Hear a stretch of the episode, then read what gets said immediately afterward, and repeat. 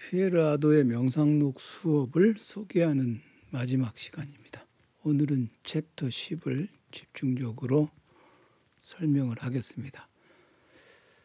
어, 네번 정도 소개를 해보니까 이 책을 읽는 순서가 대체로 보아서 챕터 10부터 읽으면 괜찮을 것 같아요. 챕터 10부터. 그러니까 한 번 쭉 통독을 한 다음에 두 번 읽는다.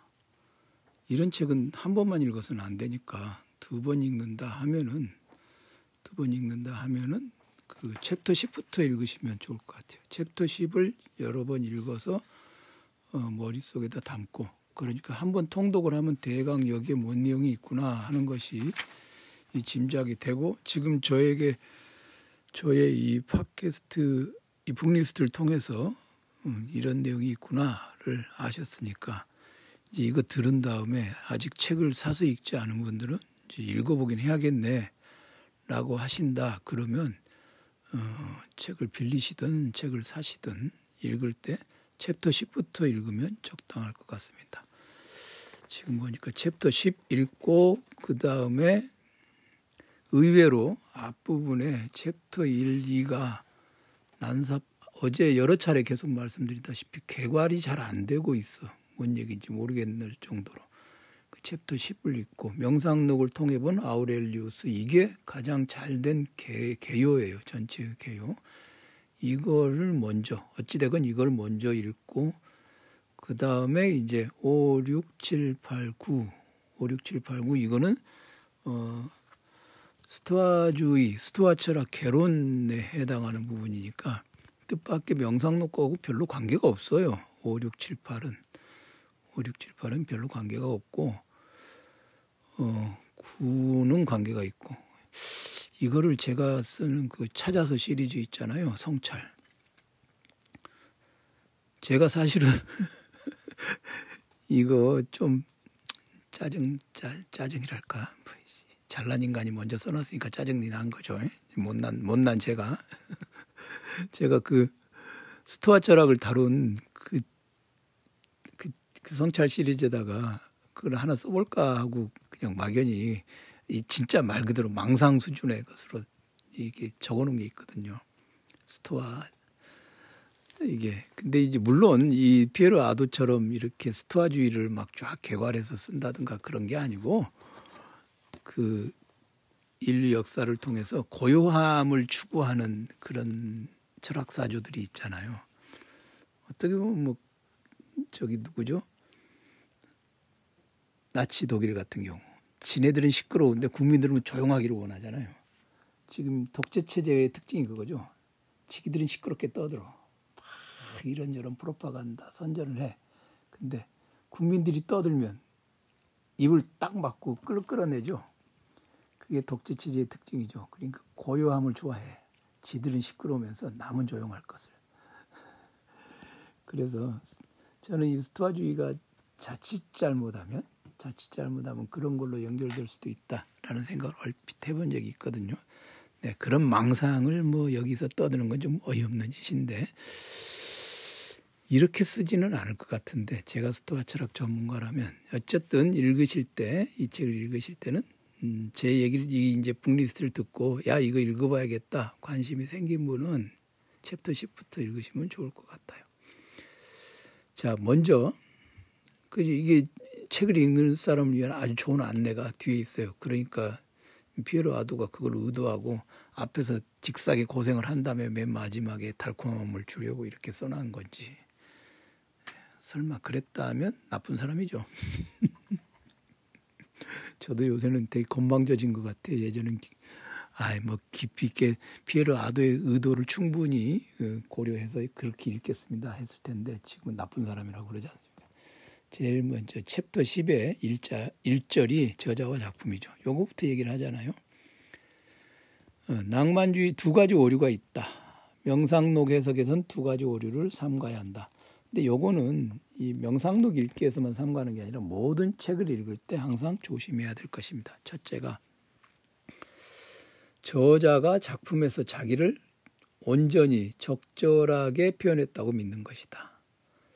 완전히 적절하게 완전히에 해당하는 불란서 말이 원래 뭐였는지 모르겠는데 온전이라고 하는 것하고 완전이라고 하는 것하고는 조금 뉘앙스가 다르죠. 저는 이제 온전이라고 지금 제가 읽었어요. 책은 완전이라고 써 있는데 네, 온전히 표현했다고 믿는 것이다. 그렇지 않습니다. 저자는 작품에서 자기를 온전히 표현하지 않습니다.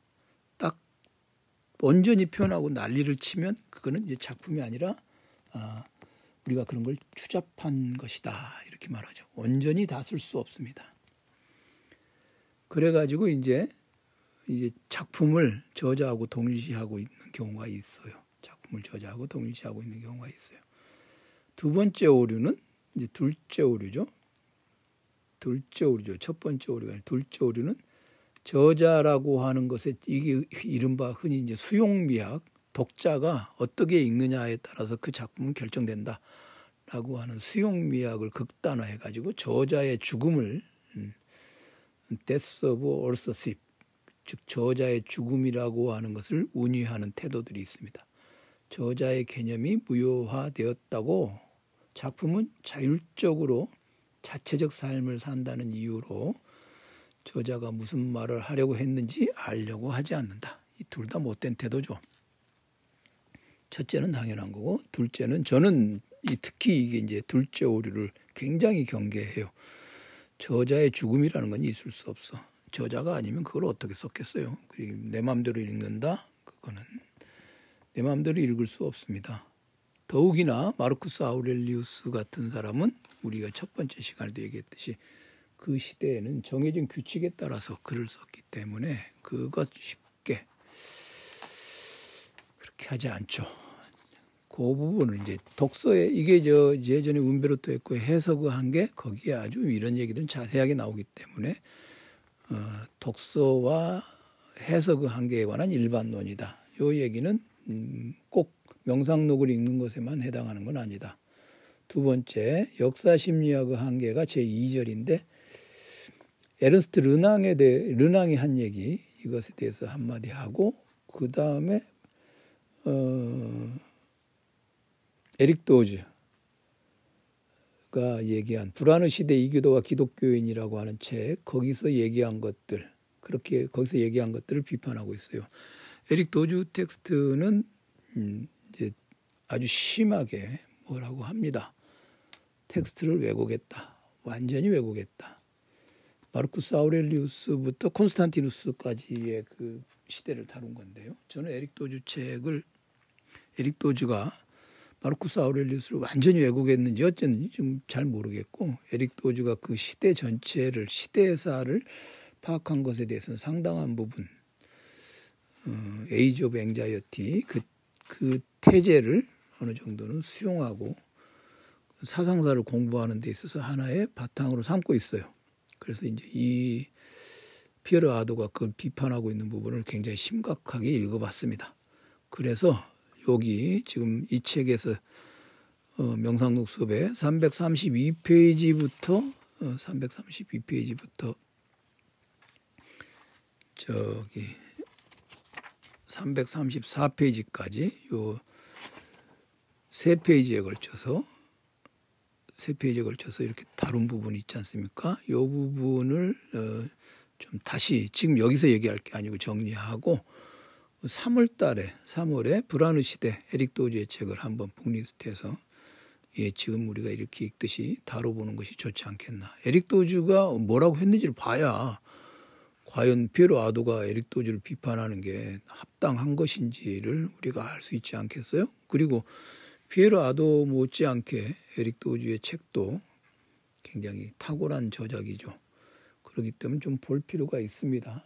예, 에릭 도즈 책은 3월에 우리가 읽어보려고 합니다. 제가 읽어 예, 예, 우리가라고 그러니까 제가 여기서 소개를 하려고 합니다. 이렇게 읽듯이 뭐 그런 것이 있고요. 그 다음에 음, 세 번째가 문체 연구에 해당하는 건데 일단 이 마르쿠스 아우렐리우스의 문체는 제가 뭐 라티움어 뭐 native speaker도 아니고 또 여기 이 마르쿠스 아우렐리우스가 쓴 헬라스어를 뭐 미치도록 잘하는 것도 아니고 그러니 이런 걸 분석할 수는 없으니까 음, 피에르 아도의 얘기를 그대로 이제 믿어 보기로 하고 근데 이렇게 한국어로 번역된 걸 봐도 대단하긴 해요. 정련된 문장의 심리적 위력을 알았다. 예전에나 그랬죠. 요즘에는 정년된 문장의 심리적 위력이라기보단 유튜브 영상의 심리적 위력이 더 뛰어나죠. 솔직하게 말씀드리면 정년된 문장의 심리적 위력을 믿고 어, 문장 수업에 미친 듯이 공을 들이고 문장을 좀 더 잘 쓰기 위해서 막 온갖 좋은 문장을 찾아다니고 하던 그 시절이 요즘에 참 더덥고 어이없다라는 생각이 들지만 그래도 믿을 건 문장밖에 없다라는 또 하나의 씁쓸한 다짐을 하게 되는 그런 게 요즘의 저입니다. 저입니다. 여튼 마르쿠스 아우렐리우스는 문장이 엄청난 사람이다. 그리고 우리는 아무리 뭐 유튜브가 우리를 잡아 죽인다 하더라도 문장의 위대한 힘을 믿다가 그냥 그대로 꼬꾸라 죽더라도 어, 하는 수밖에 없다. 그 수밖에 없습니다. 아, 이거는 뭐 새삼스럽게 말할 필요가 없고 상당한 미학적 감수성과 완벽을 추구했다는 것. 그 다음에 이제 어, 제 4절이 시대적 지표인데 시대적 지표에부터 시작을 해서 제 4절이 시대적 지표인데 이제 그건 제 1권에 대한 제 1권에 대한 설명이고 제 1권은 신에게 바치는 감사하고 2권에서 12권은 스토아주의적 삶의 규칙과 도구마에 대한 성찰이에요. 그래서 어 4절 시대적 지표하고 5절이 2권에서 12권 여기까지가 각 권의 내용과 구조를 다루고 있습니다. 이 부분이 그러니까 명상록 개관에 나왔어야 되지 않나 이거예요. 그렇지 않습니까? 제가 불평불만하는 게 괜히 혼자 궁시렁거리는 게 아니잖아요. 음, 뭔 짓이야 이거 이 렇습니다. 그 다음에 6절이 고인을 추모하다 이런 부분인데 이제 고인을 추모하다 이 부분이 왜 들어갔는지 모르겠어요. 갑툭 투 갑툭튀라고 그러나요? 갑자기 툭 튀어나오는 그런 부분이라 고인을 추모하든지 말든지 하는 생각으로 읽었습니다. 그 다음에 7절이 마르쿠스 아우렐리우스의 고백록. 1권은 어떤 면에서 마르쿠스 아우렐리우스의 고백록이라고 할 수 있다. 장자크 루소처럼 다소 추잡하고 부끄러운 일을 털어놓는다는 의미가 아니라 성 아우구스티누스의 고백록처럼 신과 인간에게 받은 바에 감사하는 행위라는 의미로 말이다. 여기 딱 문장 두 개가 고백록에 해당하는 장르 유명한 텍스트 세 개가 쫙 나오죠. 네. 장자크 루소, 그 다음에 마르쿠스 아우렐리우스, 그 다음에 아우구스티누스. 요, 요 세 개의 고백록, 요 세 개의 고백록은 굉장히 그것 자체로 우리가 따로 고백록 장르에서의 연구를 할 만한 텍스트들이죠. 그렇죠. 그리고 어, 이 일권이 바로 아우구스티누스 아니 마르쿠스 아우렐리우스의 고백록에 해당한다. 그래서 일권을 음, 다시금 또 검토를 합니다. 그러면 이거는 그 앞에 부분을 이제 보완하는 보론 고백록으로서의 제 1권이라고 하는 그런 보론을 여기다 넣어 놓은 것이죠. 사실 이렇게 책을 쓰면 책은 이제 규모가 없어요. 그래서 7절 마지막에 일권은 감사의 표현이자 고백, 신의 작용과 그에 대한 자신의 저항을 정리한 결산표다. 그러한 작용은 그에게 유일하게 중요한 영역, 즉 도덕적 가치와 덕의 영역에서 이루어졌다. 그는 음, 황제로 길러졌다든가 게르만족과 싸워 승리했음을 신에게 감사하지 않는다. 신의 섭리로 만날 수 있었던 사람들을 통해 철학적 삶으로 인도받았음을 감사할 따름이다. 네, 이렇게 이것을 감사한다는 고백 그 얘기죠. 그 다음에 어, 8절은 베르스 혹은 픽투스 진실한 혹은 꾸며낸 요 얘기는 이제 읽어보시면 되고 황제의 고독과 철학자의 고독 그게 이제 구절인데 요게 마지막입니다. 황제의 고독과 철학자의 고독 거기서 이제 황제로서의 고독 철학자로서의 고독 조화시키기 어려운 두 가지 의무가 있는데 그것이 이제 그의 비극이었죠. 그 다음에 마지막으로 어, 정치적 모델 9절이 정치적 모델이고 그리고 11절이 어, 11절이 플라톤의 국가를 바라지 마라. 이 부분은 음, 따로 따로 저 제가 이제 처음에 이 책 얘기할 때 그런 말씀 드렸잖아요. 저는 마르쿠스 아우렐리우스의 명상록에서 뭐 인격 수양은 못 하겠고 못 하겠고 정치 사상으로서의 뭐가 좀 있겠는가를 본다. 그랬을 때 그랬을 때 저는 그래서 이제 9절 황제의 고독과 철학자의 고독 그 다음에 10절 정치적 모델 그리고 어 11절 철학 플라톤의 국가를 바라지 마라. 이 부분이 정치 사상 연구자에게는 어, 굉장히 좋은 그 아이디어를 주는 부분이다. 그렇게 말씀드릴 수 있어요. 그리고 이거는 우리가 다시 또 읽어볼 수 있는 그런 다른 책하고 연결해서 이제 읽어봐야 되죠. 이거는 명상록 장르가 아니 아니기 때문에.